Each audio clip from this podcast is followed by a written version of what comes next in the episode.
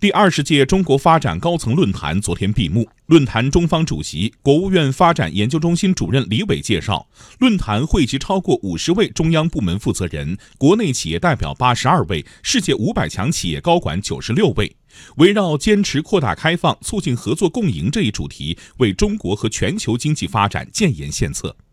作为我国改革开放的前沿，粤港澳大湾区发展迎来新机遇。粤港澳大湾区发展规划纲要的出台，描绘出一个大开放、大合作、大未来的大格局。在昨天的粤港澳大湾区对话单元中，粤港澳三地的主要负责人共同探讨如何把这幅宏伟蓝图变成现实。来听央广记者童亚涛报道。作为我国经济活力最强、开放程度最高、国际化水平领先的区域之一。粤港澳大湾区2018年经济总量超过1.6万亿美元，超过了旧金山湾区、接近纽约湾区的水平。这让广东省省长马兴瑞表示，完全有条件、有信心把粤港澳大湾区打造成为富有活力和国际竞争力的一流湾区。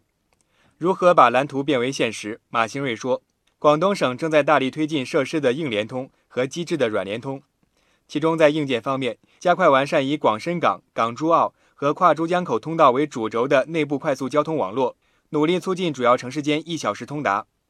软件方面，将认真落实外商投资法，加强广东与香港、澳门在法律服务、金融、医疗、建筑等领域的规则对接，进一步完善产权保护、政务服务、法治保障等方面的制度安排，加快打造稳定、公平、透明、可预期的一流营商环境。进一步放宽外资市场准入，吸引国内外知名企业设立区域性、功能性、专业性总部，加大力度引进一批投资额超百亿美元的优质外资项目。规划纲要对粤港澳大湾区的定位之一是打造具有全球影响力的国际科技创新中心。马兴瑞介绍，广东出台了多项措施，共同建设具有国际竞争力的现代产业体系。把广东较为完善的科研体系、产业体系优势与港澳高端科研力量强强的联合、科研合作国际化水平高的优势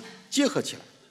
布局建设一批粤港澳联合实验室和重大科技基础设施，加快打造广深港澳科技创新走廊，推动珠三角先进制造业与港澳现代服务业融合发展。打造一批世界级先进制造业集群。香港特别行政区行政长官林郑月娥介绍，二零一七年创新科技占香港经济生产总值只有百分之零点七，总研发开支也只占经济生产总值的百分之零点八。不过，在过去的二十个月，香港已经出台了多项相关政策，投入一百三十亿美元，并且为民营企业提供额外的税务扣减等政策。香港发达的金融业也可以帮助大湾区同时成为东方硅谷和东方华尔街。